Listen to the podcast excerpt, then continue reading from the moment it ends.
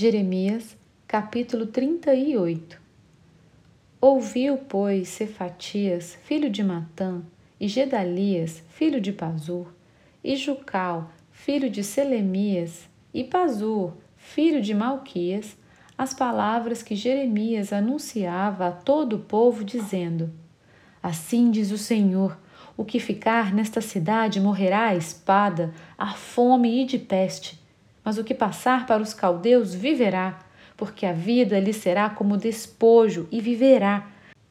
Assim diz o Senhor: esta cidade infalivelmente será entregue nas mãos do exército do rei da Babilônia, e este a tomará.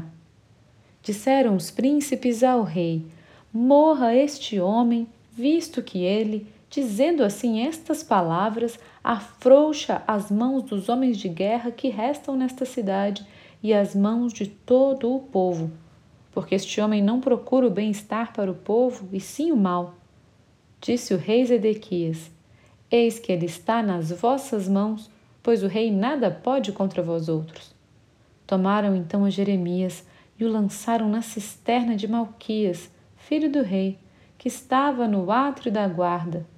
Desceram a Jeremias com cordas. Na cisterna não havia água, senão lama e Jeremias se atolou na lama.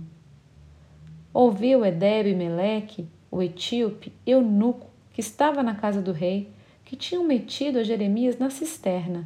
Ora, estando o rei assentado à porta de Benjamim, saiu Edeb Meleque da casa do rei e lhe falou: Ó rei, senhor meu, agiram mal estes homens em tudo quanto fizeram a Jeremias o profeta, que lançaram na cisterna no lugar onde se acha, morrerá de fome, pois já não há pão na cidade.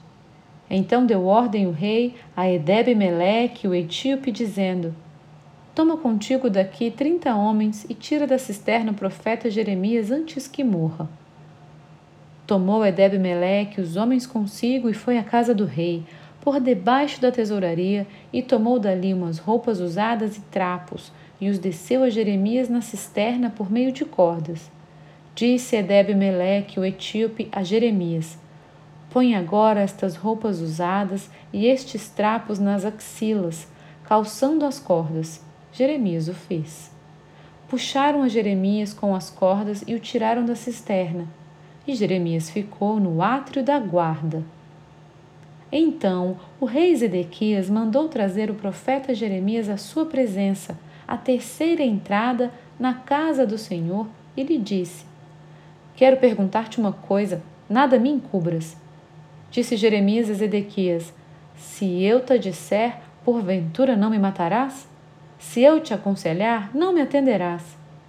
Então Zedequias jurou secretamente a Jeremias, dizendo: Tão certo como vive o Senhor que nos deu a vida, não te matarei, nem te entregarei nas mãos desses homens que procuram tirar-te a vida. Então Jeremias disse a Zedequias: Assim diz o Senhor, o Deus dos exércitos, Deus de Israel: Se te renderes voluntariamente aos príncipes do rei da Babilônia, então viverá tua alma, e esta cidade não se queimará, e viverás tu e a tua casa. Mas, se não te renderes aos príncipes do rei da Babilônia, então será entregue esta cidade nas mãos dos caldeus, e eles a queimarão, e tu não escaparás das suas mãos. Disse o rei Zedequias a Jeremias: Receio-me dos judeus que se passaram para os caldeus. Não suceda que estes me entreguem nas mãos deles e eles escarneçam de mim. Disse Jeremias: Não te entregarão. Ouve, te peço, a palavra do Senhor, segundo a qual eu falo e bem te irá e será poupada a tua vida. Mas se não quiseres sair, esta é a palavra que me revelou o Senhor.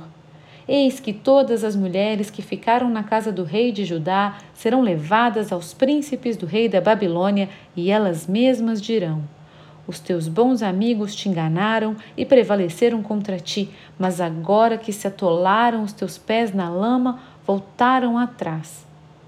Assim, todas as suas mulheres e a teus filhos levarão aos caldeus, e tu não escaparás das suas mãos. Antes, pela mão do rei da Babilônia serás preso, e por tua culpa esta cidade será queimada. Então disse Zedequias a Jeremias: Ninguém saiba estas palavras, e não morrerás.